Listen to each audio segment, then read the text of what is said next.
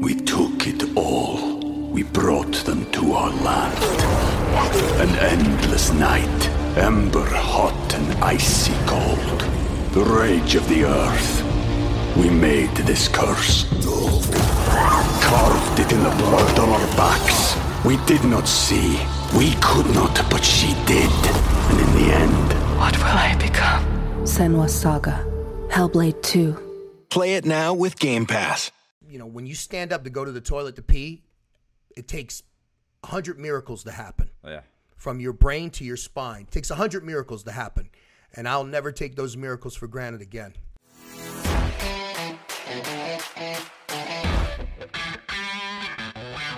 Hey, this is Matt Cox, and I am here with Robert Farlow, and uh, he is a former, well, Retired. retired Porn military star. Porn star. Yeah. for- Adult- no. former CO at, uh, at was it just Coleman? Coleman, yes. Okay. Just Coleman. At Coleman, and uh, basically he's got a story. He's got an interesting story, and uh, we're gonna go ahead and go through it. So check this out. I know you've been interviewed a bunch of times. Yeah, sure. But like you know, I just basically it's like to me, it's like start at the beginning. Like where yeah, were you no born? problem. Like um, first of all, I want to thank you for having me. Sure. And uh, you know, I'm, I'm watching your show. I really like it, and uh, I really wish you the best, man. And like I said, I know that you're you, you know you're an intelligent guy, and I know you're going to put your your energy into good things, and I know you're going to be successful again. Wow. Most definitely, I'm your, I'm your biggest cheerleader. okay, just like all the guys that get out that. You know, I'm I'm their biggest cheerleader. I don't want to see anybody go in there, but there are people that do belong in there, and we talked about that. Right. But, you, you, uh, you know that you know like uh, John Boziak. Yeah. Um, he had told me about you. Really? Uh, I had two. I, I had I had heard about you prior to that, where I think it was Josh that mentioned it, but also uh, Taylor, uh, uh, uh, Tyler, my um, Boziak and I's uh, um, like our booking agent. Yeah. He mentioned you, Okay. and I think I had two people in the comments, and I had a guy couple days ago mentioned you, and I went back and I said, "Bro, I'm interviewing him like in in two days or on Wednesday." Cool. So it's it's funny because it's like all of a sudden it, it just within probably a month, multiple people just got, got bombarded. Well, it was meant to gotta be, Check Matt. this guy out. You gotta check this guy out. You gotta check this. It was meant to be then. so so you were, where were you born? I was born in Philadelphia. I'm originally from South Philadelphia. Um, when I was uh, a young man, my father committed murder. He was in the underworld. He he, he was a a bag man uh, for organized crime. He dealt drugs. He pimped women. He was a gambler. You know, ran gambling, illegal gambling, underground gambling, and uh, he ended up uh, you know get getting caught for a murder. Okay. And he got sentenced to life uh, without parole when I was a young man. Now, the person that he murdered retaliated and burnt my, our house down, and my sister perished in that fire. Three days, yeah. The person he murdered. Excuse me. The person he murdered's cousin. I was gonna say, Yeah, not the person been- he murdered, He yeah. must have been Jesus. No, it wasn't Jesus. It wasn't Jesus, but he was the devil, and and he uh, he retaliated because his uncle was murdered, and he burnt our house down. My mother and I. My father was in prison awaiting bond.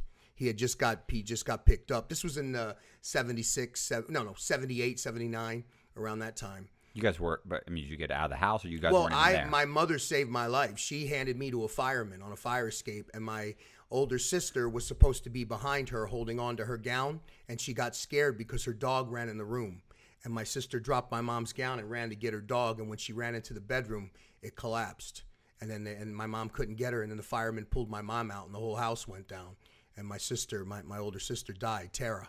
okay. So that's how I, you know, uh, that was my that was a, a big event in my life, a watershed event in my life because all of a sudden I had a someone who used to take care of me and like boss me around, and now all of a sudden I'm the old I'm the only child, you know, at that time, and um. Well, my anyway, my father goes to prison, and my mother remarries, and she remarries a big drug trafficker, and um, you know, and uh, she gave me a, uh, he gave her, uh, you know, they had a baby, which was my baby brother, my little brother, whom I loved, and um, he was, you know, he was everything to me, and uh, I always wanted to protect him and things like that, and the things that were going on in the house as far as the money and the drugs being hidden and the cops coming in kicking the doors down and the state police raiding our house and people in the neighborhood never wanted their kids to play with me. I was ostracized. I was blackballed um, people would call me your father's a jailbird in school i was embarrassed i was humiliated and um, Kids are dicks. Oh yeah, they're, yes, they could be mean. And I just remember, I just remember telling myself, you know, my, my, my father and my stepfather were always teaching me about how to like, you know, how to steal something, how to stay away from the cops, how to, uh, you know, carry a baseball bat with you with a glove just in case you get in a problem. Uh, you know, you could hit somebody with the bat, but if a cop stops you, you could say, "Hey, I'm on my way to playing softball." You know, what I mean, shit like that, like little stuff they would teach me as a kid, how to hide drugs, how to hide money, how to do all this shit, and and it was stuff I just I was completely turned off because I was like, I don't want to live that kind of life. That's not for me. You know, I, I didn't I wanted nothing to do with that. I, I, I was disgusted, I was embarrassed, I was humiliated because I because of that what that life brought me and brought my, my, the pain it brought me. Yeah, you're growing up around kids that have normal lives. Yeah, they got a uh, dad. yes. They've got a, a mom and a dad. Yes, They're- I you know, and at one time I had a dad and a stepfather in prison. At one time I went to Trenton State Prison on a visit, and a month later I was in Danbury, Connecticut, at the federal prison to see my stepfather. So that's I grew up in prison prison waiting room in uh, visiting rooms, playing those little tic tac toe games and Connect Four. I was one of those kids. yeah. So, um, and I was also, I also know what it's like to have a loved one incarcerated. And I know that the family does the time just as much as the, the person, you know, the family suffers too, you know, Right. because the, you know, your dad's not there, your mom's got to find another way to get a job or make money. And, you know, it's a, it's a ripple effect. It's a terrible effect. So I never wanted nothing to do with that life. Right. So I said, I'm going to do, you know, I don't have any positive male role models, but I have a lot of negative ones. So I'm going to learn from them. See, they're going to, uh, everything that they do, I'm going to do the opposite. I just figured out this formula. It wasn't like Einstein equal E equals 2 M square or whatever. Yeah. It was my little theory of relativity. I'm like, well, I'm just going to do the opposite of these guys and I'm going to do something, you know, respectful and and honorable. So I joined the military as a young man, and and um, I uh, when I got in the military, um, Which branch? Navy. I joined the Navy, and um, I uh, I loved it. I finally. I finally got an opportunity. My whole life, I was told, you know, you're going to be like your dad. You're going to end up in prison, you know. And then I would start acting out that way in school and things like that. I'd gotten arrested as a juvenile, disorderly conduct, shoplifting, and um, people would just tell me, "You're just going to end up like your dad." And I believed it for a while. And when I joined the Navy, that was the first time I, I you know, I, I went in the Navy and I loved it. I loved the structure. I loved, you know, the whole idea of, you know, um, honor, courage, and commitment, all the core values they preached down. And it was something I wanted to be. It was something I aspired to be. I would watch TV and watch the movies, and I would say, wow, I really want to do that one day. So I did it. And, and while I was there, lo and behold, they said, you know, I picked a job and they said, you'd be a great military police officer. And I'm like, wow, what the, you know, that's pretty crazy. So they sent me to the Navy Police Academy in Lackland, Lackland, Texas. And when I got in the police academy, when they were showing us how to search people and they would bring in like actors from like the local dinner theater to come in and play criminals right? Right. And they would have them come in and they would hide like hide drugs in a in a in a house like a crime scene scenario, and you would have to respond like a domestic, and it would turn into a domestic to a drug possession to something, and you had to you know they were grading us. Well, I just always know this is how you search him. Keep him here, separate him. Oh, they pro- here it's probably in his sock. Oh, he's got something in his pocket. He keeps fidgeting.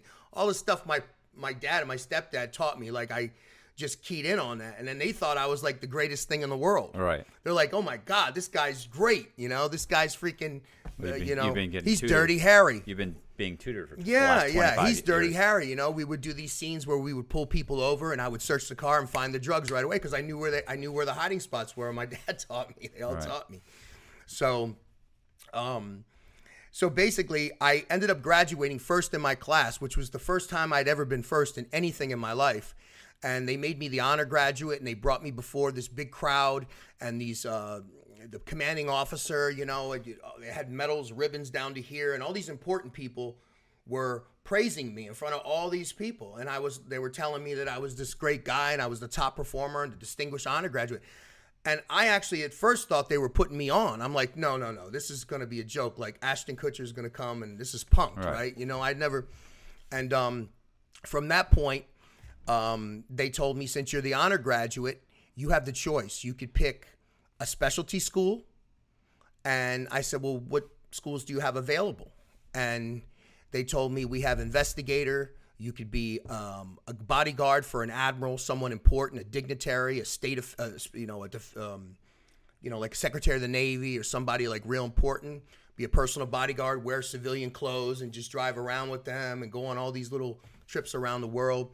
Or we have canine, dog handling. And I always had dogs. My mother, we always had German Shepherds. We always had Doberman Pinschers, and my mom used to raise dogs. So I came from a family, you know, that you know loved animals, and I loved animals too. So she said, I, I said, well, can I, you know, can I go and look and see what the canine school's about? And she, and and the lady said, sure. Well, you know, we'll ha- we'll bring you over there. They're going to do a demonstration. Right. And I remember I showed up and I saw this guy come out with this camouflage uniform on, creases so sharp you'd cut your fingers on them if you touched them.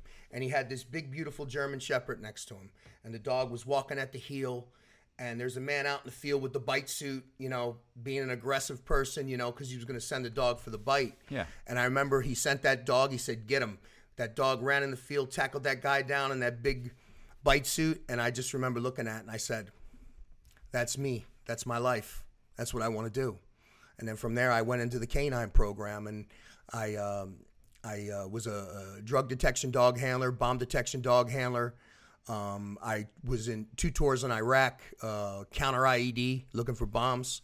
Okay. Um, and it was a pretty chaotic time when I was over there. This was right after the invasion, during the election time frame, and it was it was it was a really it, it was a crazy time over there. It was a lot a lot of death and destruction uh, over there, and and um, are you uh, Iraqi freedom, or are you talking about? Uh, no, the, the sec, Iraqi freedom, Freedom, yeah, two okay. thou- yeah, two thousand and three, not ninety one. Yeah, yeah. yeah, I not I was gonna ninety one. I was I'm too I'm too young for ninety one. I was, you know, so. Um, Yeah, it's funny. The um, you know, you mentioned that I, I never think of uh, I, I never think of the drug dogs, um, as far as you know being in the military. But I I guess you big know business. You drug dogs right now. I mean, uh, in the military, we have a drug problem too. I mean, our drug dogs sweep all the barracks rooms, all the ships. I don't even think about that. Yeah, I, I. I can see the I can see the bomb. You yes, know, but we not. yeah. Well, okay, so drugs. anyway. Yeah, we have sailors. Unfortunately, we go to foreign ports, maybe Thailand or or or some other place, and they bring drugs on the ship. Oh, okay. Okay, and because they want to traffic them because they can get them there cheap, and sometimes they're even legal. They buy them in a pharmacy and stuff like that, and they bring them on the ship illegally, and then we, you know we, we sweep and we find it. Okay. So and sometimes sailors deal drugs and shit out of their rooms on Yeah. the base. You Well, know? those ships are like small cities, right? They're they're some massive, like a they? carrier, of course. So yeah, like like five thousand people. Five thousand people. You could be there for three years and not see everybody. You'll be on one side, and the other person may be on the other. You could both be there at the same time, but never came near each other. Wow. Yeah, it's one of those you know things. It's real. It's if you've ever have an opportunity to go on a, a tour of an aircraft carrier, do it. It's something amazing. And um, so basically, I was a canine handler. Uh, I I was. Um, I ended up. Uh, I, I I went on from there, and I was selected to be the uh, Sixth Fleet uh, Chief Master at Arms of the Admiral ship, which is the USS Mount Whitney. And on that ship, I became the anti-terrorism officer, security officer, and I was a, an investigator, and and and um, and that's where I finished out my career, and I retired from there. I was gonna say how long how long was it before you were in uh, in Iraq? I mean, like Oh, I had a 20 year career. So I was, I was, I had done, I had two tours in Iraq. I had, uh, I was, I was part of the uh, Odyssey Dawn, which was the invasion of Libya. I was, I was other operations too, uh, as far as as a canine handler. I would get assigned to the Secret Service sometimes to do bomb sweeps for like Vice President Cheney, uh, Donald Rumsfeld, and Governor Arnold Schwarzenegger when he came to Tokyo.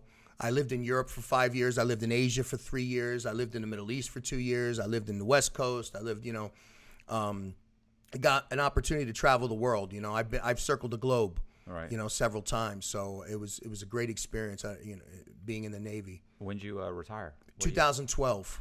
Okay. And uh, when I retired, I was looking for a new career. How old were you then? 38, Thirty eight. How old are you now?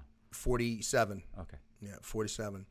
And um, I was looking for a new career, and I was going. I, you know, I'd done police work for damn near you know 20 years, and I said, okay, you know, I'm going to walk into a, a, a federal law enforcement job. I was I was a dog handler. I had all these skills, So I was looking for like customs or maybe TSA, but all their duty stations were somewhere I didn't want to go. Right. And at the time I was married and we wanted to relocate and live in Florida because my mother had moved to Florida many years before with my brother. So they, moved to South Florida. So that's where I wanted to eventually be. So I ended up taking a job at I was you know looking on this federal job search and I see the Bureau of Prisons. And from there I applied and I uh, I was selected. I went and did the testing and and uh, I went in there and uh, they hired me. So I started there August 12th, 2012, exactly one month after I retired. I started at the prison. I started their academy Okay. at the prison. How long does that take? They have an academy? Yeah, they have an academy. It's in Glynco, Georgia. It's four weeks, I didn't know that. four weeks of correctional academy.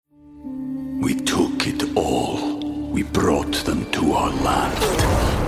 An endless night, ember hot and icy cold. The rage of the earth.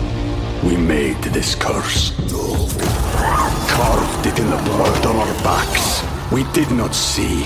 We could not, but she did. And in the end, What will I become? Senua's Saga. Hellblade 2. Play it now with Game Pass. And they also bring actors in too from a dinner theater to play inmates. Too, they do. Yeah, yeah, yeah. So um, it's kind of funny though, you know. But um, they, uh, so I did that. I, I ended up getting hired with them, and I was the type of guy when when I went out there, I know what it was like to be in a visiting room. I know what it's like to have a father incarcerated, a stepfather. I had cousins that were in federal prison. They were drug traffickers in the '80s when the crack cocaine came in, and they jumped in on that easy money, that free money Right. and um, they all paid dearly for it, and and their families paid too dearly for it. And you know these mandatory minimums came in and just started wiping people out. You know, Yeah. I had a cousin that got 15 years on a first offense for trafficking because he wouldn't talk.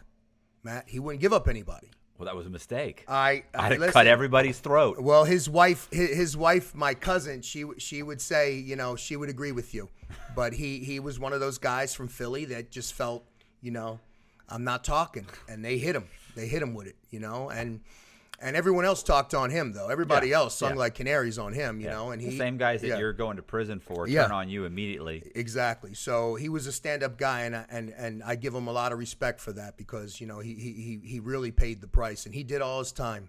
He got home, and she waited for him, and they're still happily That's- married. That's that's nuts. See, Yes. that, that's the part that never happened. yes, you know? they're still happily married. The only guys She I waited. know that that happen happens with is if it's one, if it's short time, couple years, or if they've got a bunch of money. Like I know mul- There was neither. multi-millionaires. Yeah, Neither. exactly. The that's government took every penny. That almost never happens. They took every penny. They seized my cousin's house. They had. A, they took oh, everything. Took every fucking thing because he wouldn't cooperate. So I saw. I I kind of knew how the system was working. So I also have empathy because I I you know when I got to the prison and I actually saw firsthand when I started reading PSIs and things and seeing that some of these guys got 50 years, never touched a gun. No one got so much as a bloody nose in the indictment, and they're getting hit with all this time for drugs. You know, but then you got a pedophile that comes in, does his three or four years at the low, walks out, and this guy that's got 30 years for crack's got to watch this son of a bitch come in and out of the, in and out of the prison. It's so fucked up. It's you know, can I say that word? Yeah, you, Good. I'm gonna say it. Fucked up. It's fucked up.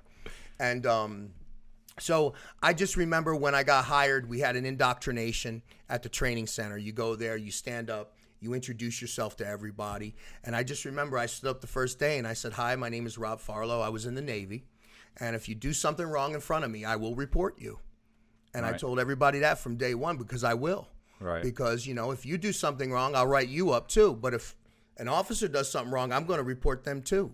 You know, it works both ways because you can't call these guys dirtbags if you're doing bad shit and falsifying documents and, and, you know, uh, assaulting people, excessive force, or planning contraband in their fucking cells and shit. Right. You know, so I, I just made I just put everyone on notice that you know that I you know people called me a rat, whatever. I don't give a shit. I knew from that point going forward, anybody that worked with me would be somebody that was cool with that. You know Yeah, what yeah. I mean? So if you didn't want to work with me, yeah, that's for you. Yeah. You know, I don't care. I don't want to work with you anyway. yeah. I, So- listen, yeah, I'm not. I, it's same, you're not there to make friends. not there to make friends. No, I'm not there. I'm there to give you what you got coming, and uh, get and go home. All right. You know what I'm saying? That's it. You know, I'm not there to to to, to uh, be petty, to violate anyone's rights, to mess, mess up anybody's lock, uh, locker or cell. And that kind of stuff makes me sick to my stomach. And I just, I didn't tolerate that. And people that worked with me knew that. So, So which where did you which Pen which one. prisons you were, you were predominantly in? Yeah, I was one? assigned to USP one, which is the max pen Yeah. there. But the the thing about Coleman is the good thing is they have two pens. You got pen one, you got pen two, which is called like a drop pen, more of a senior citizen pen. Like if you get really old at pen one, and Right. you can go there. Um, or if you a a gang drop, you dropped out and you um, debriefed Yeah. then you can go to pen two you know and that's the difference is basically you have you have pepsi and diet pepsi. Pen one is pepsi pen two is diet pepsi. Right. and you got the medium and you got the low and then you got a female camp at the time. It was a female camp. And the good thing about coleman is as an officer you can go on the roster and you could do overtime or you could get sent to any other prisons. so you get to see all the different levels of custody Yeah. as a corrections officer. So one day, you know, I worked at USP one, and then all of a sudden they go, "We got overtime at the low." Well, everybody at Pen one wants to jump on that because that's easy eight. That's an easy eight overtime. Right. You know, and Pen one, you're running all the time with the body alarms. You know, you got to inventory, pack property, all that shit. You know, and you go to Pen two, or you go to the camp, or you go to the, or, or, or you go to the medium, and it's a, it's an easier day. You know what I mean? And um, so I would I would take advantage of those opportunities and I would work at all the different custody levels because when I went into something just like anything when I entered I always want to be I always see myself with a long-term strategic plan. I say, "Okay, today's an officer, 5 years I want to be a lieutenant." Right. You understand? So I have a plan going in because I jump into things with both feet. I don't half-ass stuff. Right. So, oh, okay, sorry. Go ahead. No, Oh. I was gonna say, um, so at, at Pen One, like, how often are those guys locked up? Well, they were locked down pretty frequently because of the violence. Right. Now, I, I retired before COVID, and I hear COVID. I hear now it's just pretty much a shoe. Now Yeah. they just lock it down twenty four seven, and very very limited movement. Yeah. You know, and and it's uh, you know, be, but when I was there, we would lock down for violence. We would have a fight, uh, uh, maybe possibly a gang uh, beef that could overflow into the next day or the next shift, and we would just, as a precaution, keep them locked down for a week, two weeks, a month, and uh, to let everything cool down. So we were locked down quite frequently because of violence. We had a murder there. We've had many assaults, many rapes, and uh, I was part of the uh, evidence recovery team. I was on a special team there, and I used to actually go and um, collect evidence for crimes and things like that. So I got to process stuff and train with the FBI and all that kind of cool shit. Yeah, I don't know if you. I mean, obviously you weren't there in two, if you were there in 2012. It- When I was in the medium, I remember they had like six guys got stabbed, a couple guy, people got shot. They we could hear the helicopters, and Yeah. they locked us down. Yeah, um, yeah, that yeah, was in the medium then. Yeah. What was funny about that was there was a newspaper article that came out, and it said that the the Coleman complex, like you know, there was uh, there were several people that were like life flighted to the hospital. Yeah. There were several shootings. There was uh, Yeah. several six people got hurt. An Yes. officer. So they go on and on, and then they put that the the complex holds such notorious criminals as. And they, Matthew Cox. Yeah, No. one of them. No, one of them was Matthew Cox. So it said Conrad Black. Black, Who was at the low. Yes. Me, yes. I was at the median. Like everybody they named, none of them were in that riot, like in the pen. Yeah, we're in the But pen, if you read it, it seems I'm like, it looks like I was in the pen in the riot. I mean, Yeah, practically yeah, puts yeah, me yeah. in the riot, Yeah. which was hilarious because Yeah, they love the media Yeah. loves to spin their tails. the man. closest I got was hearing them, hearing the helicopters, some gunshots, Yeah. and them screaming "lockdown." We were locked down for like three Yeah. days. it, it- it was i mean coming from an environment a combat environment where you know you you're constantly on guard and your situational awareness is always high you're heightened alert you know working at the pen it was like pretty easy for me to transition because i was used to that working in a high stressful environment Right. in the military whether it's detect finding bombs or investigating crimes or, or things like that or planning um, planning uh, against repelling possible terrorist attacks against our assets and stuff. So it was. I'm kind of used to that, like a, like an adrenaline junkie type of guy. So I, I like that kind of occupation. You know. Um, So, uh, hey, I- okay, why do you know Whitey Bulger, right? Yeah, Whitey. Where was he? Was He was at Pen two. I saw him a couple times when I would when I would do overtime with him, and I remember one time like because he was the only living inmate that actually served time in Alcatraz Yeah. at one time. So I remember I remember saying something to him like you know I was doing an overtime and he he had a walker, you know he would he would go with this walker, and I remember saying something to him and and and uh, I was like, uh, m- you know. Uh, Mr. Bulger, uh, I, you know how I, I said to him, "You're pretty, you're a pretty popular guy," and he was like, "Yeah, that's my problem. Like, I mean, that's my problem, kid." Like you, you know, muttered it under his breath, and and um, I remember he said something along the lines like, uh, one of the one of the counselors said to him, uh, you he was complaining about something, and she said, "I guess you don't like the accommodations here." And he said, "No, I was better in Alcatraz. I wish I could go back there or something like that." He made some kind of off the you know thing, but um, they transferred him to Hazleton, and he was dead within se- six or seven hours. Right? Was it Hazleton? I- Lee I- County, I think it was. I mean, I don't know. I know. I do know. one of them. I forget. I think it was Hazleton, maybe, or I know they killed him. Um, killed him immediately within six hours of getting off the bus. You know that guy should have been in segregation. There's no way. That was a that was yeah, he I, he should have been in the medium. or the- Absolutely. he's not. He's an old man. He's not, absolutely absolutely. I remember there was I was sitting on dry cell. You know what dry cell is? If someone uh, was suspected of ingesting contraband in a visiting room, you have to keep them in an isolation cell, and they have to have three successful bowel movements, okay. and you have to watch it. so right. you talk Good about times. a shitty day. Yeah. it's a shitty day. Yeah. And I remember I had an inmate on dry cell, and I don't know some some guys get angry with the term inmate, prisoner. I don't know. You know, some guys are sensitive about that, but Yeah, I, yeah, yeah. yeah they, Yeah. I'm a convict. yeah, I, I, I, whatever, I, I just say prisoner inmate at the time because that's what it, that's what it was at Yeah, the yeah. time. You're still a human being, but at the time you were classified as an inmate, but a human being, but an inmate. But, um, and he told he was in the shoe with Whitey the night before he transferred, and he told me that Whitey told him he said, "Yeah, I'm going to this place, and yeah, I'm going to die there." I remember him telling me that like five days after I was sitting on this guy watching him, and he told me he was in the shoe with him, and he Whitey told him, "Yeah, they're going to kill me. I'm not going to make it." You know, so it was it was kind of, I don't know. I, I think somebody orchestrated that. I don't get conspiracy theory, but you know, that's that was a pretty. That was a that was like a rookie mistake for the shift lieutenant to not recognize this guy and know that he had separatees and things like that. I mean, they usually know that before you get off the bus. That was just I don't know. That just didn't smell right to me. Well, yeah, I mean, we were talking about this, like the the, the custody or not the custody level, but the the actual security around, let's say, like the pins Yeah. and the medium, and mm-hmm. you know, look, I was I was in the medium. I mean, I've I've gone to the pen. Only I was in the pen for 24 hours. Okay. I was there in the shoe. You got your street cred then, I guess. Listen, in the shoe, and the whole time they were walking me in there because I had to go to the shoe. Oh, I'm sure they were. Th- listen, I was like, "Hey, bro." uh, To the CEO, I was like, "Oh, you can't put me in with one of these guys. I mean, Yeah, these yeah. guys have tattoos on Yeah, their eyeballs and they're yeah, fucking." and I'm like, and he's like, "No, no, no, Cox, it's okay. Yeah, you're going- Don't worry, you're gonna. Yeah, yeah, we know, we know better." And they were so cool. Like they put me in a room. They go, "Look, I got Cox. I got you some books.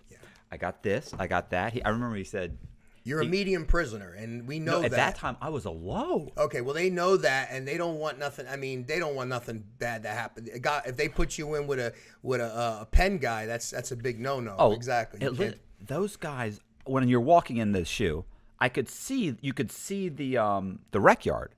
Man, they look like cage fucking animals, and I don't mean just because of the cages. I'm, or They are. They're they're just they the tension, and they're tatted up, Yeah. and they just look like they were bottled energy. And I remember thinking, oh hell no, Yeah. you mm-hmm. can't put me. in. And they were like, no, Yeah. no, no, no, no, don't worry.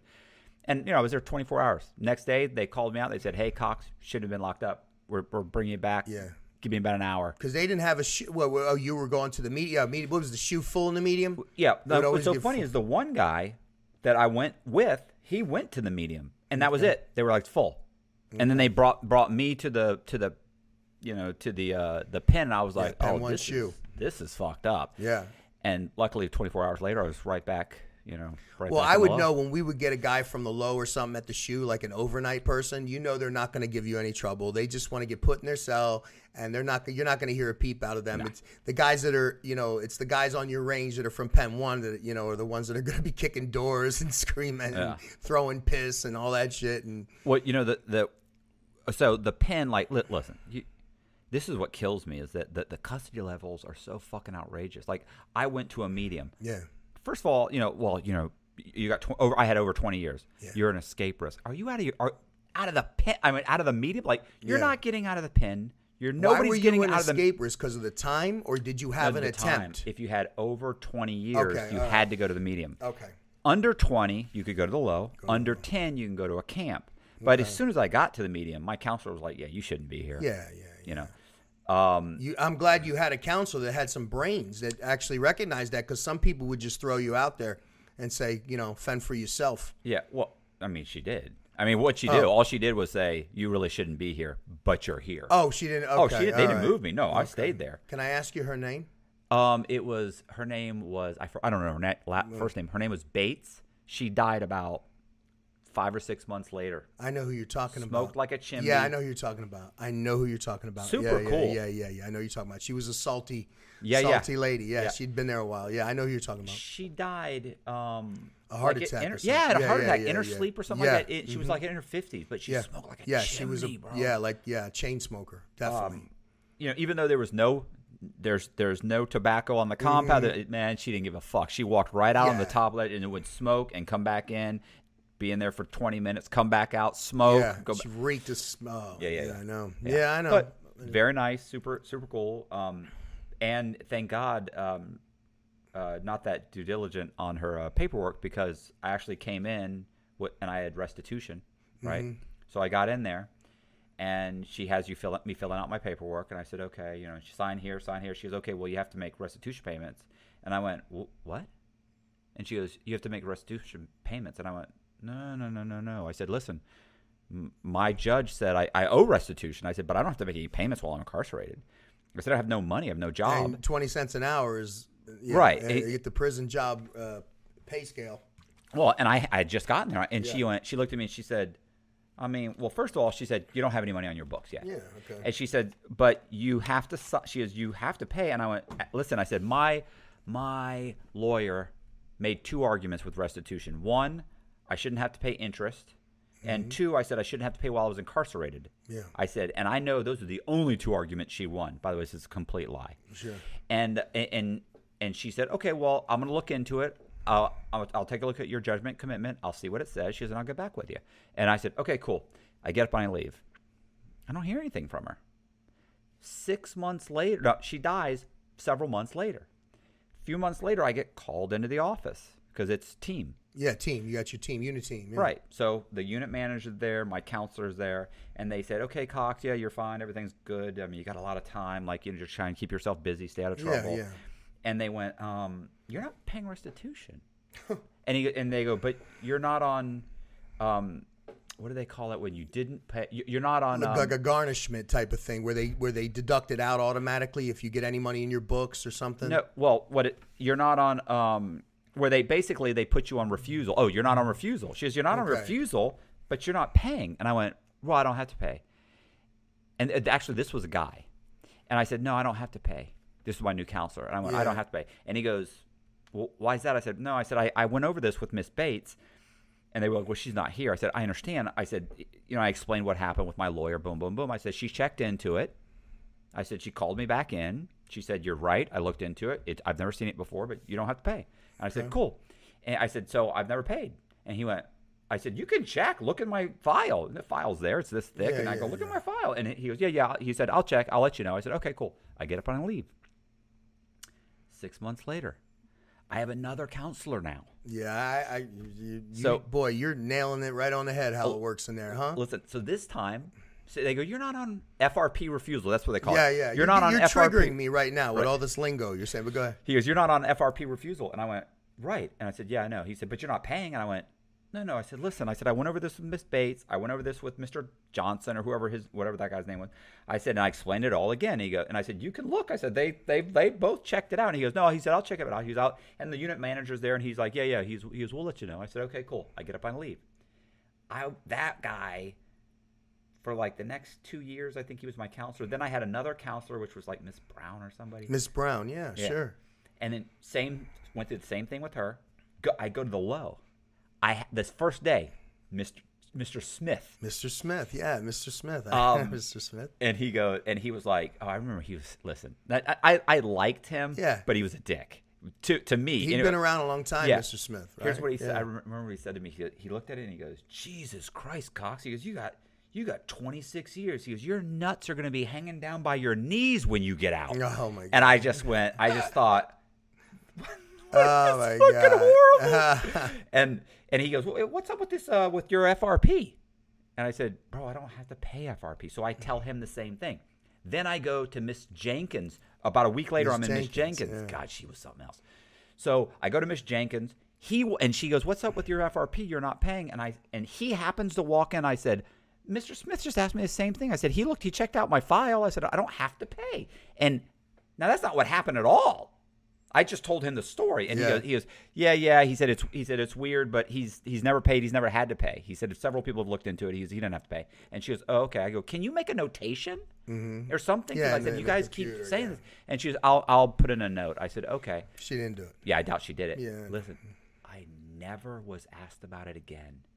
I went 12, almost 13 years until I went to RDAP. And in RDAP, they caught it. Okay. And it goes to Grand Prairie, that's when they caught it. Yeah, But um, yeah. So anyway, what I was gonna, so I just thought that was comical. I got you. Um, so I did three years in the medium, but honestly, like, so the pen, I mean, you know how it's set up. Like, nobody's getting out of there. No.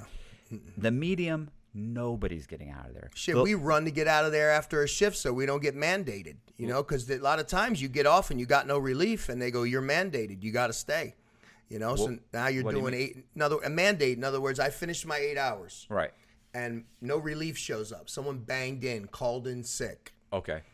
They got no relief from me. So then they call me on the phone and say, "Sorry, you got to stay there for another eight hours. Do you want to stay there? I can swap you to another unit, but you got to stay. Yeah, I understand. So I mean, but you're not escaping. No, I'm no, no. But I'm saying that's why officers at the end of their shift, when they get relieved, they bolt. There's the lieutenant's office. You go the other way. Yeah. Because they'll stop you and say, wait, wait, wait, wait, wait, wait, wait, you know, and you try to run the fuck out of there and right. get to the gate. Like you're trying to escape too, you know, but they have to buzz you through.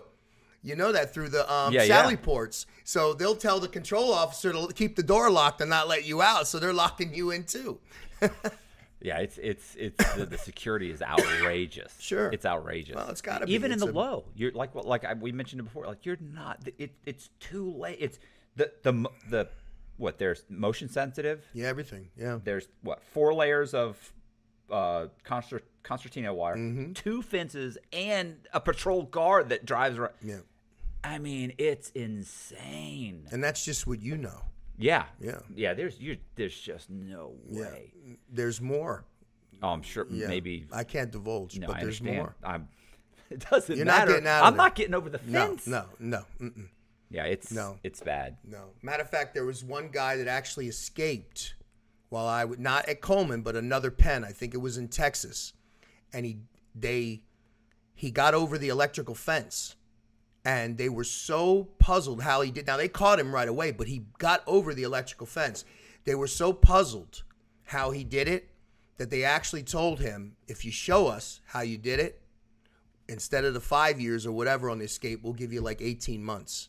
All But you got to give it. And he did a video and demoed it. Nice. And he used plat like he stole plastic things from rec and he put them on the the barbed wire like so it didn't ha- on the electrical so it didn't. And he put his foot there, and then he had the other put his hand there, and he was like just doing that to get over the fence, so he couldn't get shocked. He showed him in a video how he defeated it.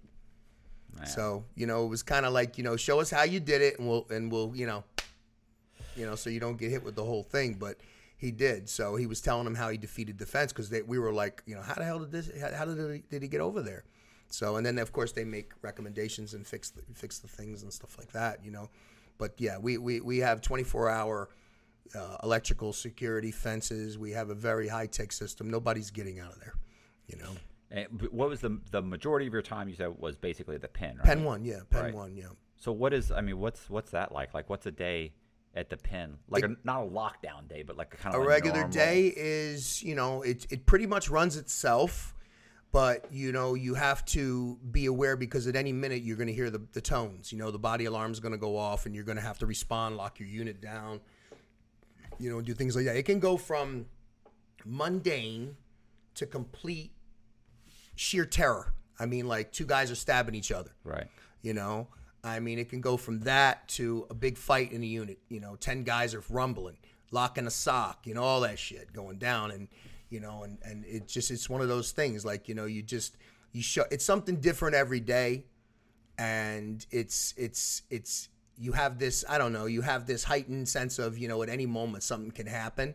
So it's kind of like it's I don't know. It was a little exciting for me. I like that. Well, it's funny that you say lock in a sock. Like that sounds benign, but Mhm. No, that'll fuck you That'll up. fuck a lock in a up. sock. Oh God, yeah. that- so one of the I- probably the most blood I think I've ever seen was a guy get hit in the back of the head. Yeah. Mm-hmm. The guy I don't know if it was a belt or a sock just ran up behind him and hit him in the head on phone, three or four him in the- times. One time, right when he was on the phone, I remember he came out of his cell like Indiana Jones with the whip, and he was like this, and I'm just watching him, and he went like this, and the guy was on the phone, and by the time he looked, here it just his eye socket gone, everything gone. I mean, right there, and he was just, I mean, pouring blood. He was out like a light. The guy just got his, put it in his pocket, walked in the cell, and just started packing his shit because he knew he was getting locked up. And that was it. I just I locked everybody down. I came to his cell. He's like, I'm ready. You know, it was just like that. Jesus. You know, so so I worked there, and I always I always I never had a problem, Matt, because I gave people respect. I um I always treated people how I'd like to be treated.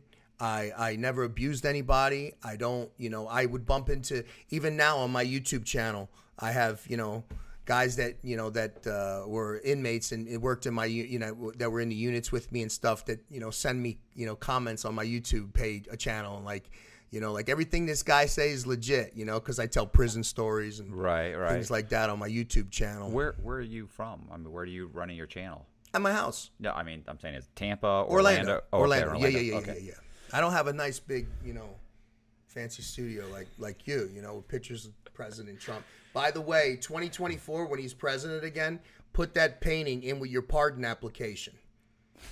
Cuz I think he'll sign it. He'll see that and he'll say, "Matthew Cox, let's clear his record." I have a bunch of these. Send him one with your pardon I'll application. gi- I'll give you one if you want it. I like it, man. Yeah. I would appreciate that. That would be awesome. I have them in the garage. I like you that didn't go thing. in the garage. I'll I'll take No, you in I the, I'll take it. you in the garage and show you where I, I we I didn't see it, but I, I love, I love, you know, I'm looking at him, and, you, and you're very talented, Matt. You're very talented, buddy. I like that. Appreciate it. Definitely. So I was there and I was working there. I worked there for seven years. Um, loved the job. Was doing great. Um, and all of a sudden, I, I um, you know, I, I, I lot, things were going on in my life. I was going through a rough divorce. Uh, you know, I was, I was, you know, down in the dumps. Um, and uh, you know, I was drinking a lot and doing things like that. You know, because I financially, I was paying lawyers all the time, and my house was gone, and I had to sell everything, and all this stuff like this. And you know, I remember there was a big um, staph outbreak in the in the prison, staph infection. Yeah, yeah. That's, that's, We would always have. They have. They had a Legionnaires outbreak. Legionnaires, I thought, was cured in the '70s, but they had a Legionnaires disease outbreak at the at the female camp. You know, they would always have. You know, whether it was lice or crabs or friggin' whatever it was, it was. You know, and they had a bad staph outbreak in Pen One, staph infection, and I remember a couple weeks after that, maybe two weeks or so after that, I developed an eye infection, really bad and it started in one eye and my eye swelled up and, and it was like very sore it was like someone just like beat me up and punched me but it was just like oh the pressure on it and it was next thing you know it started to bleed a little bit out of my tear duct. So I, I you know i'm one of those guys that last minute doesn't go to the doctor. It's always like i'll be fine i'll be fine. I still worked everything you know i would use and then all of a sudden i said okay maybe i got pink eye. Let me go in and get checked. So i go to one of these clinics and and um, they tell me it's pink eye. Oh, at this time it spread to the other eye too. It, it went over finally, and they gave me medication for pink eye. I put it on. I put it in my eyes. I did it for a couple days. It got worse. Finally, I woke up one morning and my eyes were just blood, just dried blood shut. I had to go in the sink and just throw, and it was like it was like The Exorcist, man. So I went back to the doctor. I went to the VA and uh, I with an optometrist, and he said, "No, that's not pink eye. You have a staph infection in your eye, and it needs to be treated because you know it, it can you know go in your body and hurt you Yeah. and kill you. You know." yeah. So he gives me antibiotics and, and medicine and says it'll clear up in a couple days. And I took the medicine. A couple days, it went away, and it was fine. And I was, you know, everything was fine. My vision wasn't affected. It went away. It just like went away. Um, about two or three weeks later, after it went away, I started developing serious back pains. Like, and I, I norm, I have a bad back anyway from being in the military all those years, and backpacking, you know, carrying a rucksack or lifting up my sea bag or you know going up and down ladder wells and ships and going up and down the tiers and all that shit. And um, but this was a different kind. It felt like someone had a knife in me and they were just twisting it, like right in this one particular spot. so, of course, I'm you know I'm I'm you know laying flat. I'm taking hot you know cold hot, putting ice packs on it, doing all kinds of things. I got to get my back checked. This this is hurting me. So I go in and You they, didn't think it was related? no, didn't put two and two together and make four, man. And I went and I went and I got a, a, a an X-ray. Uh, I went into the emergency room. I got an X-ray, and they said, "Well, your back is your back is damaged, you know, but I don't see, I don't see anything, you know, really bad." And um, they said, "But I, you know, other than that, I don't see, you know, anything in that area." What do you mean damage? Well, What- I had what, like- degenerative degenerative disc disease Okay, which is things- unrelated. Un- unrelated okay, yeah, yeah it was just i had a lot of a lot of damage on my back you know from that so um they told me here's some muscle relaxers take these blah blah blah right okay so i'm taking muscle relaxers and my back is still hurting but since i'm taking the muscle relaxers it's masking it Yeah. and um, next thing I know, about a week later, I come home from work. I was working morning watch. I get off at 8 a.m., 12 midnight to 8 a.m. I drive home. I lay down in my bed and I woke up a couple hours later and I urinated myself and I couldn't move my legs. They were just jello, they were done. So uh, my girlfriend at the time she called 911 they had me out of there in an ambulance they took me to the emergency room and I was in the emergency room. They had to put I had to pee so bad, but I couldn't urinate. My bladder was like, you know, I couldn't urinate. So they had to cathetered me. Right. And I don't know if you've ever had that. No. Okay. Well, Yeah, I've been lucky. it's not good. And they're I'm I'm totally anticipating this painful, you know, thing and and they hit me with it and I'm like, "Ah," you know, and I'm like and next thing you know, I feel great cuz the it's all, you know, all that stuff is getting relieved and the doctor's like he's like, I don't know what's going on with you, you know, because of course they think, I, don't know, maybe they think because I'm a government employee, I'm trying to fake it to go out on a disability or some shit like that. I don't know, but there was a military doctor there that was a Naval Reserve doctor, and he saw my Iraq bracelet on, and he came in the emergency room, started talking to me, and I told him what was going on, and he said, send this guy for an MRI. I think he did an MRI sent me for an MRI. As soon as I get back from the MRI, 15 minutes later, he comes running in and he's like, I got to get you on a helicopter and get you out of here. You have a an abscess on your spine.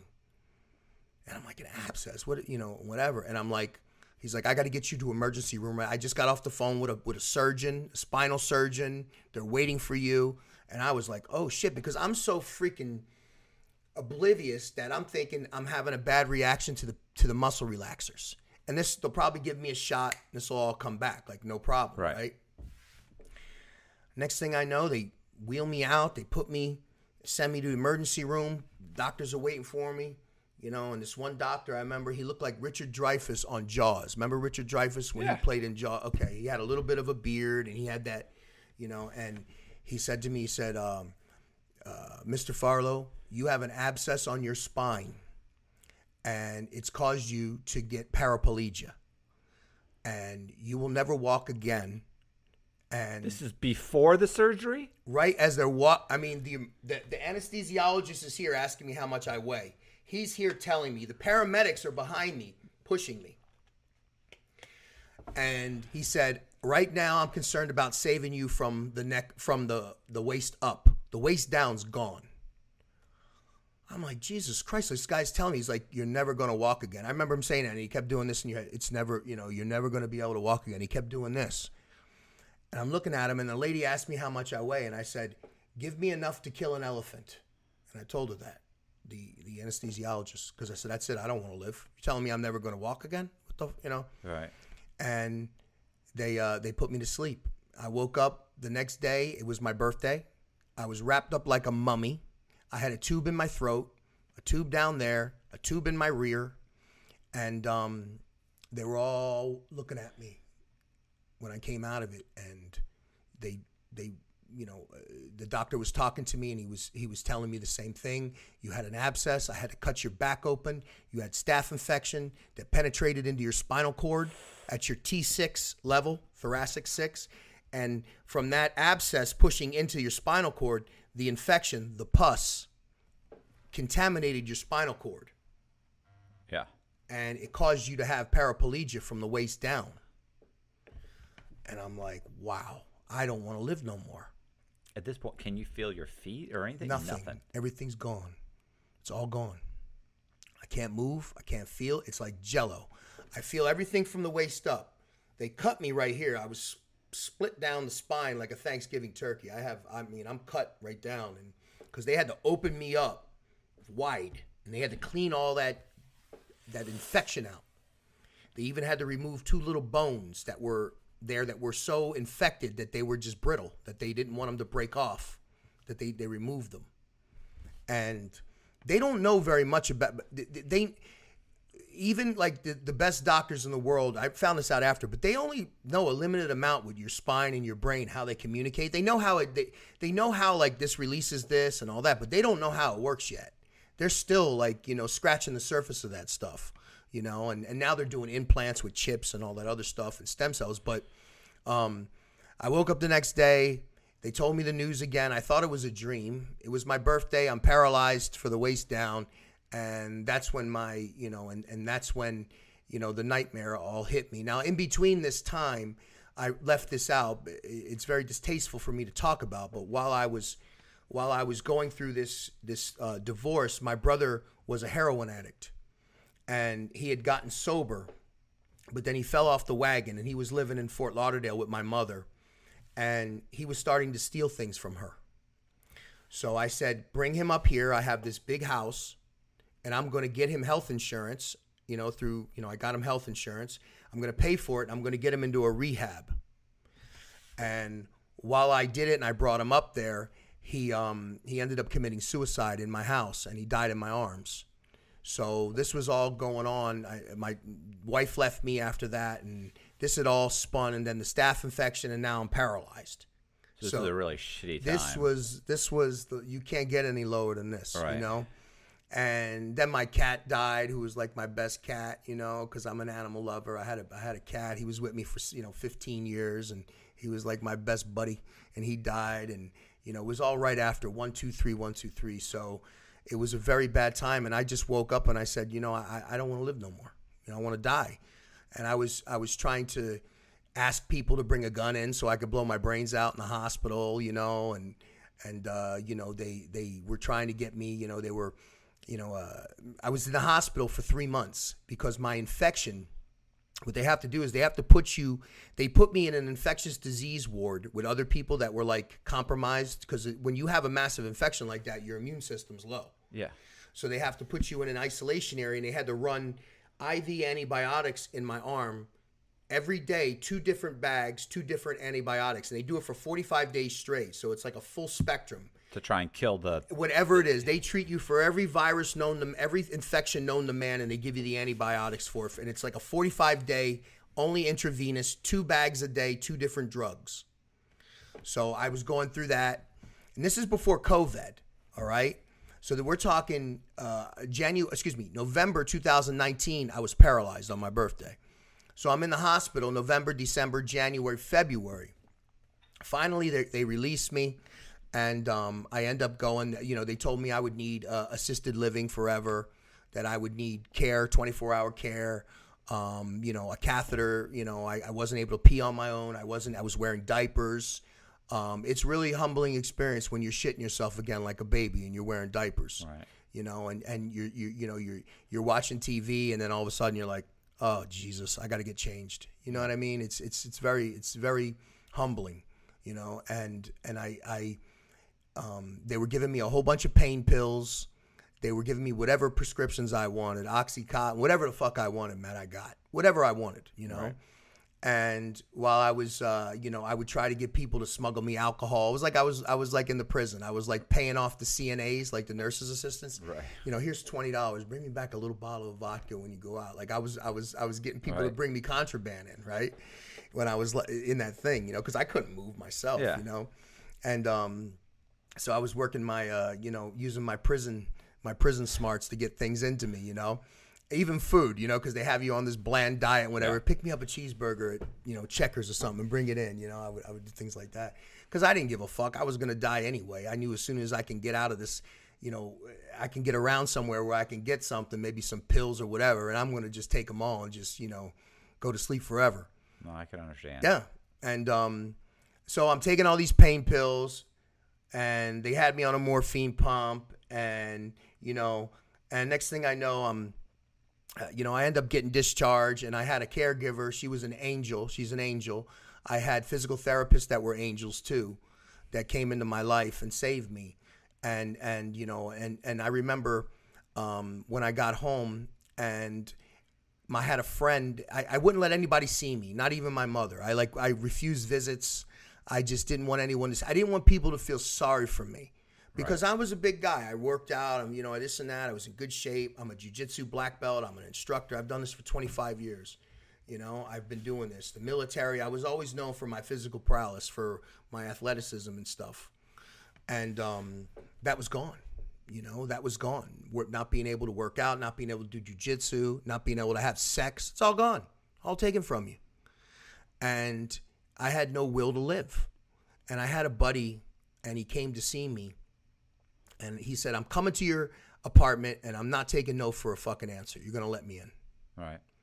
So he came to see me, and and um, I'm laying there, and and uh, you know he he he hands me a, a a joint, and I said, "What the fuck is that?" I'm like, "I don't want that," you know, because I'm anti-drug. I'm the cop that you know a drug dog handler. Yeah, yeah. I'm the guy. I'm anti that. I'm like, that's a those are drugs. Get those the fuck out of here. Right. But I have a whole stack of pain medication right here. Yeah, I was gonna say. But you're, exactly. But in my mind, all- this came think- from.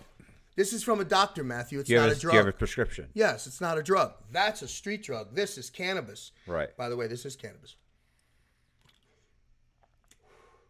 So he hands it to me, and then I said to myself, well, fuck it. I might as well just go out as a drug addict too, you know, because the pain pill. So I lit up that joint and I smoked it, and completely saved my life.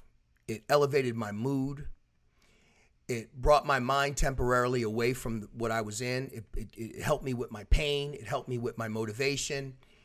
And it completely just elevated my mood. And I said to myself, well, I don't need all this shit. I got this. This is better, you know? So when people say that marijuana is a gateway drug, they're wrong. Marijuana was an exit drug for me. It helped me exit big pharma. And the first drug you usually try is what? Marijuana, No, alcohol. alcohol. That's a gateway drug. Alcohol, tobacco, then usually marijuana. So I started researching, reading all these books like Marijuana Manifesto from Jesse Ventura and uh, the history of marijuana and how it was made illegal and how it was based on, you know, basically uh, it had a racial uh, component to it. The war on drugs by President Nixon. He wanted to lock up the hippies and the blacks because they didn't vote for him. So he wanted to prosecute them for marijuana. So I started researching that hemp was the original cash crop of this country for the first 150 years. Okay, they used to actually pay people to grow hemp and stuff. We've we our first constitution was written on hemp. The first Bible was written on hemp. Hemp is as American as as apple pie, and it's been criminalized and demonized. And from that point, I remember I went to sleep and I and I had a vision, and I saw this. okay. And from that point, the Stoned Sailor was born. And I said, the Stoned Sailor. I said, I'm going to be, you know, the Stoned Sailor. I'm going to push for cannabis, you know, reform because, uh, especially me with PTSD from being a veteran and things, how I don't need all this other bullshit medication that they want to keep me on that numbs me down where I don't feel anything. I don't feel bad. I don't feel good. I don't feel. Okay. This allows me to feel. From there, I was going on about a year, still not no movement in my legs, nothing. You know, um, the cannabis motivated me to start working out. And the pain pills made me groggy. I couldn't do anything. The cannabis elevated my mood. Okay, I'll do physical therapy today. So they would come in and they would stretch my legs and massage them and I would start working out my upper body like I had a little thing here like a, like, a pull up by my bed and I would start pulling up my upper body and get my upper body strong and then they, you know I have to had to learn how to transfer like go from the bed to a board to the wheelchair from the wheelchair to the toilet from the toilet to the shower. I had a bench in my shower. I then then from the shower to the wheelchair to the car getting in the car. You know all I'm you know I'm learning this all on my own and I'm and and I remember watching it like on YouTube and I was and I would start doing it and like learning tricks and doing this. And then when I would go to physical therapy I remember going in and I said guys they were teaching me the same thing. Right. and I said guys I want you to teach me how to live my life without this chair. Don't teach me how to live my life with this chair because I don't need you for that. I already watched YouTube and I know how to do all that. So if you can't teach me that then I don't need you.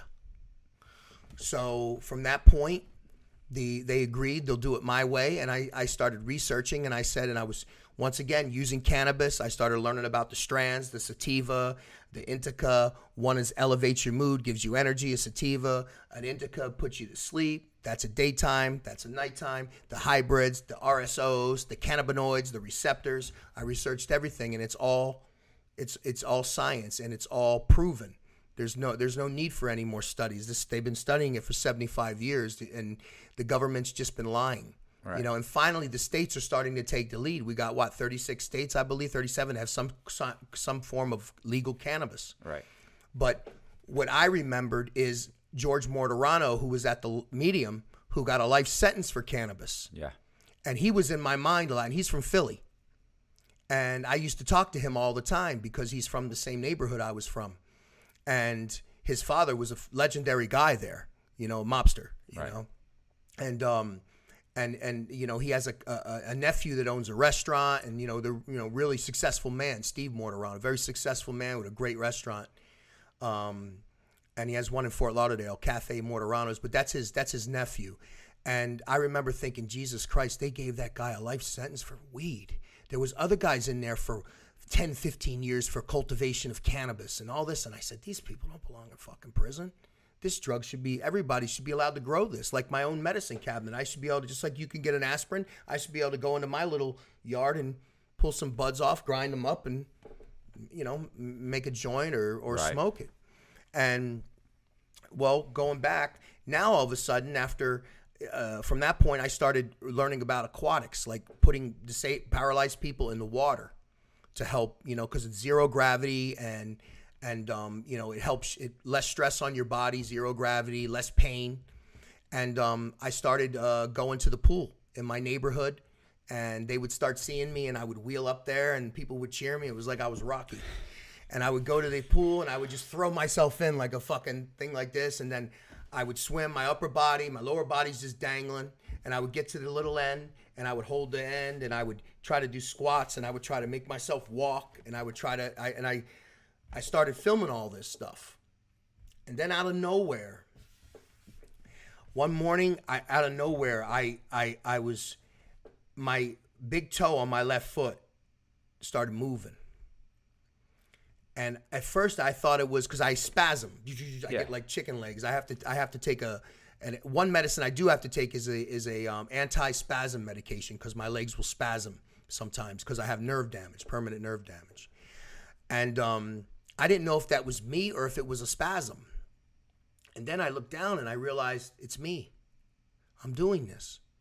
And it was just that little toe, that big toe on my left foot. When that started moving, it was like such a victory for me because I finally had some fucking hope that I Right. might be able to regain some of my body again, you know? And um, I remember it was just so emotional. I was just crying when it happened. And I was just, it was such a, it motivated me because I was, you know, 10, 11 months with nothing. And, and, and my mother would call me every day and go, did, did anything move yet? Did anything move? You know, and everyone was, and I was just, and, and, and finally, and I got tired. I got sick and tired of people asking me that question every fucking day because it was like a disappointment. You know what I mean? Because I had to say nothing. And uh, next thing I know, a couple weeks later, Matt, my my calf started moving, my butt cheeks, like everything started unlocking, but in different ways. You know, my, my toe, and then then you know this toe worked, and then my calf muscle started twitching, and then my gluteus maximus started twitching, and then you know things like that. Next thing you know, now I'm I'm I'm I'm able to move my legs a little bit, and the doctors are are amazed. They can't believe it. And this Is ten months after you got out of the hospital? a year after. Oh, a year Yeah, after. I was Okay. completely no movements for about ten months. Okay. I was wheelchair bound. I was in a diaper. Uh, you can't you can't control. You got a little bug on your. Ch- oh, there he is. That son of a. I, thought I noticed. Something. That's my OCD. I wanted to do that, but I didn't do it. So, but um, the uh, I was uh, so i i then the next thing I know, um, I things are, are are unlocking, and now I'm like, okay, I'm gonna stand. I think I could stand for the first time, and I tried it a year, at, about 12 months to the day. I went and I got in a wheelchair and I stood for the first time. I got out of the chair and I stood, and my legs went like this, and I pissed my pants and everything because your my body Yeah. was just like that, and um, it was an amazing moment because they said I would never be able to do that, and uh, out of nowhere, then my my my, my bladder control came back and I remember talking to the to, to the urologist, and and he was like, I was like, uh, you know, I, he goes, you know, how, do you feel your bladder? I said, yeah, I could feel it better. Like I, I feel it, and and I remember going, I'm gonna take the catheter out and see if I could do this on my own, like urinate. right. And all of a sudden, I, I pulled the catheter out on my own, right out of you know, right out, and you know, all of a sudden, next thing I know, I'm peeing on my own, and I'm your bladder and your you, the, the, the way think they I would think the muscle it's a was muscle. yeah was so relaxed by that point. It's yes. just it's not ready to. It, you have to retrain. You have to exactly. You have to work it. It's a muscle. The same thing with belie- uh, how they tell if you're paralyzed or not. It's it's pretty gross, but I'm going to tell you is your anal sphincter.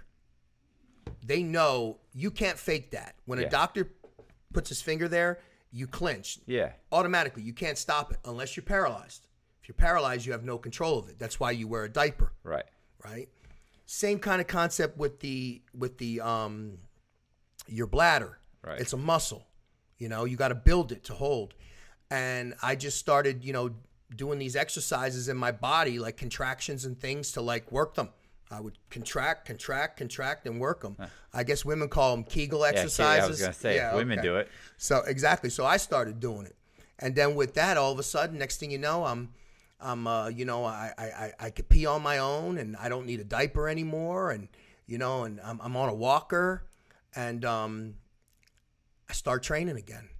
You know, I start, I start, I start uh, hitting it, you know, hitting it real hard because I'm like, I, I got momentum going. I'm not gonna let this thing stop. You know what I mean? I'm gonna, I'm gonna walk again you know and it was just an amazing thing. They couldn't the the urologist couldn't believe it. He's like you got your bladder back. When you get urine function back he's like that's a major i didn't think it was that big of a deal but he's like you don't understand that muscle you know what i mean? He said you, you're getting that back and it's it's a miracle you know? Well, they have they have they have you know they have certain what, thresholds or certain things when certain things. Like I remember when when my mom stopped being able to when she had a stroke and was Yeah. In a wheelchair they were like it's she's going to go downhill fast like as soon as you start losing moment Yeah.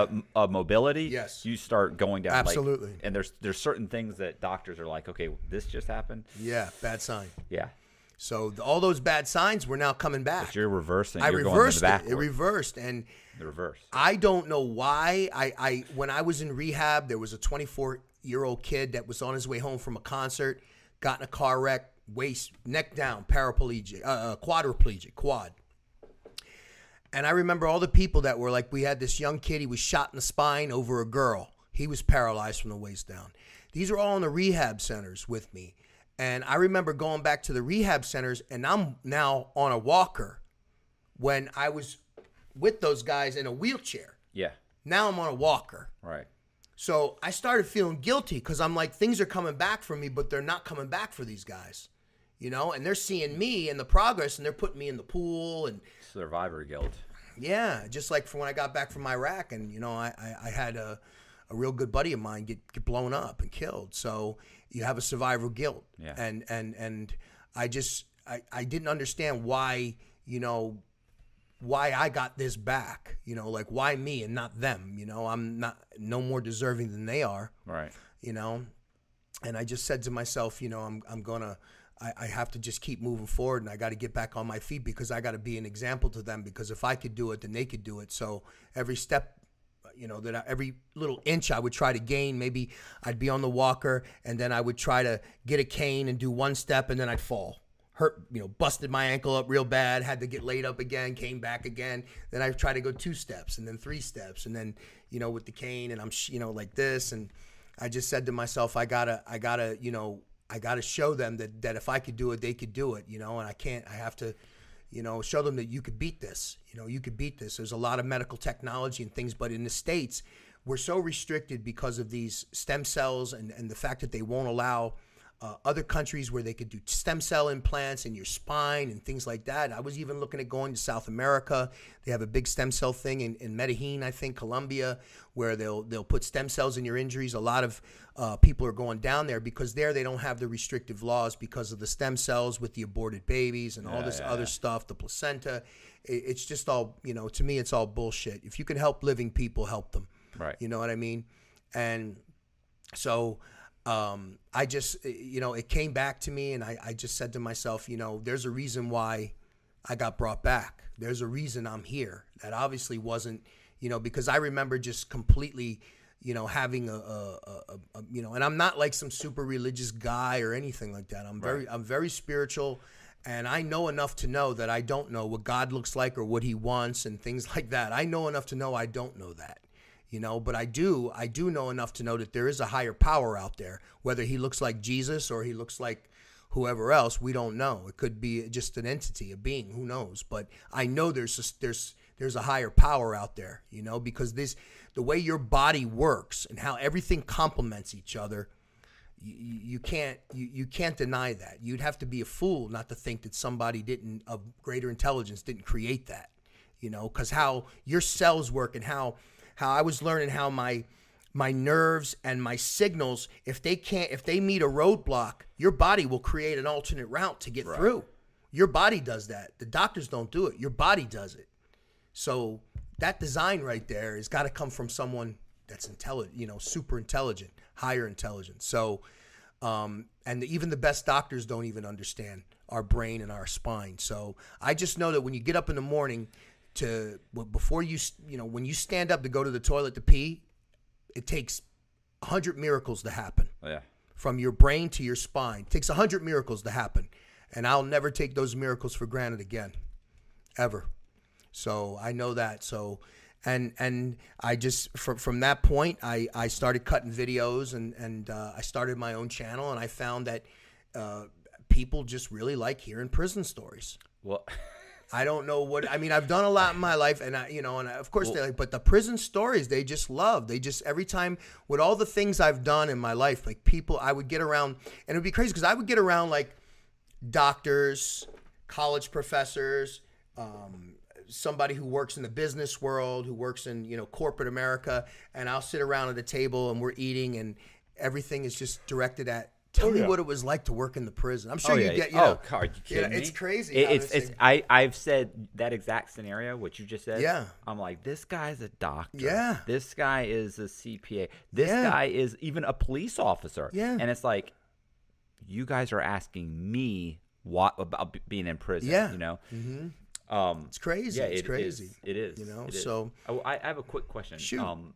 so how long once you started before you were actually walking on your own? Because you walked in here. Yeah. Like I didn't even. I did something. I- you have a cane. Yeah, I use a cane because my legs shake sometimes. I get spasms. Oh, I didn't even So, notice. See, I didn't yeah. notice that when you walked in. Yeah, I saw yeah. you holding the cane, but I didn't see you using it really. Yeah, Um, I spasm sometimes, or and and I don't. Sometimes like it's it's weird because like my legs. Sometimes there's a delay, so if they get too tired, sometimes I'll just fold like. so I use the cane. You know, to some. If I feel like my legs are buckling, I can hold on to it. You know Okay. what I mean? So. but I mean, are you that- going to the gym? Are you doing like leg extensions? Yeah, I'm you doing. I, whole. I, am doing everything. I'm. I'm. You know, I can't run. I can't. I can't. You know, I. I- I can't do cardio. I do it on a bike. yeah, yeah. I pedal, and I lift weights, and I and I teach jujitsu. okay. Um, I'm. You know, I I, I teach kids jujitsu, uh, young adults, defense and stuff.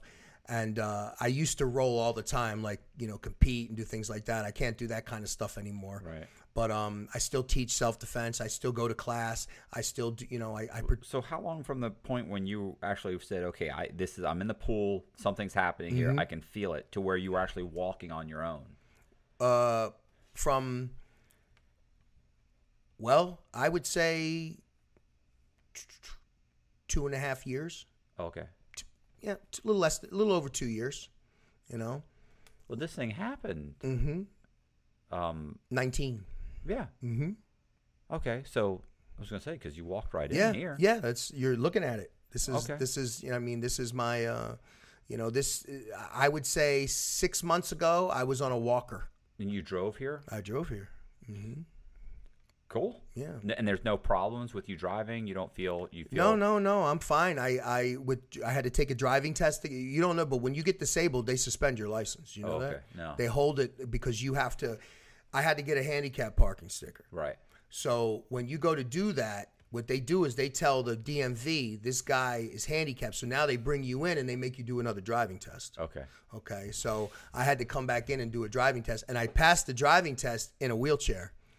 I wheeled in when I took it. It's like I wheeled in, I opened it, I got in the thing, and and I did it. I did the I did the driving test, and I passed. Yeah, I cheated a little. Why? What do you mean? I cheated a little How's that? because it was during COVID, and they don't come in the car with you. They put a cell phone in there. Oh my god. So they only watch you from the waist up. They don't know what it is, but you know, I'm not divulging any. I'm not going to admit to anything else. So, But I uh, passed. how long have you had the? So you started a YouTube channel. Yeah. How long have you had the YouTube channel? about a year. About a year. I i the first show i went on was uh you know was i, I was watching a lot of tv because it was covid. I was i was paralyzed. So i started watching a lot of youtube and a lot of stuff. And i came across john and jean their show. And um I was watching it, and he had, and it seemed like he had a good vibe. John, he was, you know, pushing a lot of stuff, helping kids out and things like that. And uh, I just commented. I said it was a good show, you know, whatever. And and he saw my name like the Stoned Sailor, I guess, and looked at my my Instagram. Right. Who? Who? John. Alite. Oh, okay. Okay. Yeah, yeah, John Alite. He was he was a you know a mob guy. He was you know he was Yeah, he was on. I, yeah I yeah yeah. I know he was on your show yeah and he and he and then um But you said John and Gene. I didn't know Well, there was a Gene. I didn't Gene, know it was John and Gene. They originally had a show. Gene Borrello and John Alite started a that was before he and Mike. He and Mike, yeah before he and Mike yeah yeah he and Mike. And and they they had a show and I was just watching it one day and they had a military veteran on and and uh, they were talking to him and and um, next thing I know I uh, I get in contact with John I sent him a great show and then I talked to him. He he's you know he happens to live very close not near me but but near a relative of mine and and um, he uh, he said, "You want to come on the show?" And I'm like, "I don't know. I don't know if I want to do that because I, you know, I told him I was retired. You know, I, I got medically retired from the job and all that too. You know, Right. so um, he said, I said, I don't know. Let me think about it and whatever. And then I said, you know what? If my story can help somebody, because I never shared like that my dad was in prison and things like that. Because when, you know, sometimes I, I, I from my experiences as a kid, other kids ridiculed me for that. My dad was in the newspaper because he killed somebody. My, you know, my, you know, all the stuff and people knew. And, and it was like, you know, kids weren't allowed to play with me, weren't allowed to come to my house. I wasn't allowed to go to their house. I mean, it was just a whole big thing. And I never really shared a lot of that. So that was my first time telling my whole story, you know, about what, about how I grew up and things like that. But Right. I, you know, I always took that with me. It made me a better corrections officer. That's for damn sure. Well, I mean, going on people's uh, channels also helps you with your channel. Oh, It, will help grow your subscribers. It helps get your story out there. Yeah. People tend to, you know, they, they get they get invested in you, and then they then they they want to help support you. They, you know, and they're interested in, you know, you interact with other Yeah, people. So it's a good way to.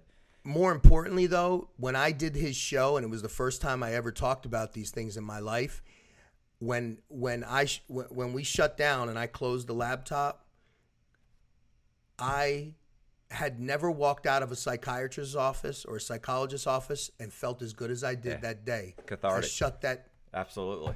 Absolutely. it was a purge absolutely. a complete purge and i felt better than any psychiatrist and i've been to a lot of them at the va and i never felt as good as i did like i let a big load off because i just shared it it's out there in the open and now everyone knows Yeah. you know Yeah. It's it's so much better to just talk about stuff than than to yeah bottle it up. yeah you know Um, okay. So, Anything else?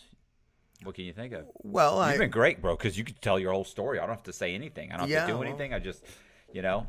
So I have my YouTube channel, The Stoned Sailor, yeah, um, and you have a canvas line. I have line. a can. Yep, I have. I have. Well, this is my swag line right here. This is all my shirts, and I have hoodies and things like that. Right. Shirts, hoodies, cups, mugs. And matter of fact, it's Mother's Day, and you should get and you should you need to get your mother a Stoned Sailor mug. My mom's dead. I apologize. Okay. No, how fine. about your father?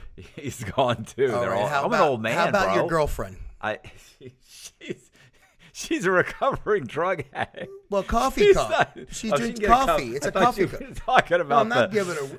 Actually, wait a second.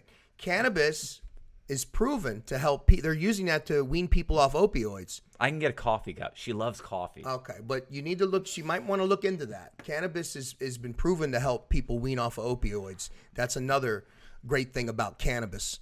You know, so Yeah, yeah. it really is. I mean, you should check into it. You know, but get her a coffee mug. Don't be a cheapskate. I can't get her a coffee mug now. She just walked in. She's gonna. well, when she sees the coffee mugs on my site, there she is.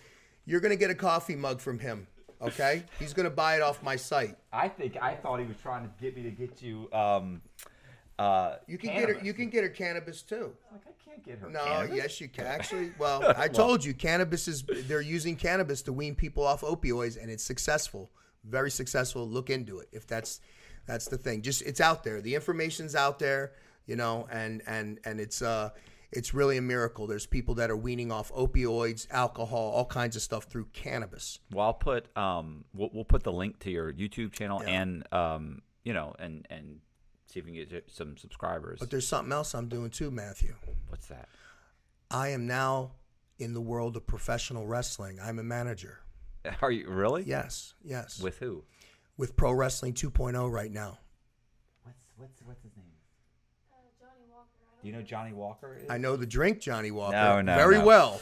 No, listen, we we had a guy on here who. Oh, was a- him. Yes. Yes, I saw him. I liked him. He's I love that. Yeah, He's yeah, yeah, yeah, yeah. You know what bothers me? I think that was one of the best interviews I ever did. Didn't do well because people want to hear about prison stories. Yeah, yeah, yeah, You know, yeah. and like, I liked like, him. Put what- me in touch with him. Yeah, I was gonna say. you- Yeah. we've been to his his. uh Put me in touch to with him. thing. He's great. Yeah, I love when he was on the show. Yeah, I Oh, loved you, it. Yeah. you gotta go though. I mean, it's, Yeah. it's it's you know, it is what it is. It's hilarious though. He's like they got the he he focuses more on the story. yeah, and the and storyline. Yeah, the backstory. Yeah, that's what I like. The original wrestling, the original stuff that we grew up watching in the 80s, not this Ex- stuff here. Yeah, that we, they're we go into the yeah. whole thing. It's great. Yeah, and they, they saw some videos because you know I'm a character and I cut videos and promos and stuff. And one of the guys was like, "You'd be a natural to come do this. Let me train you." Yeah, well, you're a big guy, too. So I went down. Yeah, but I'm not. Re- I'm not going out there wrestling and and you know and I'm a well, no. manager. I'm the guy that you know cheats and.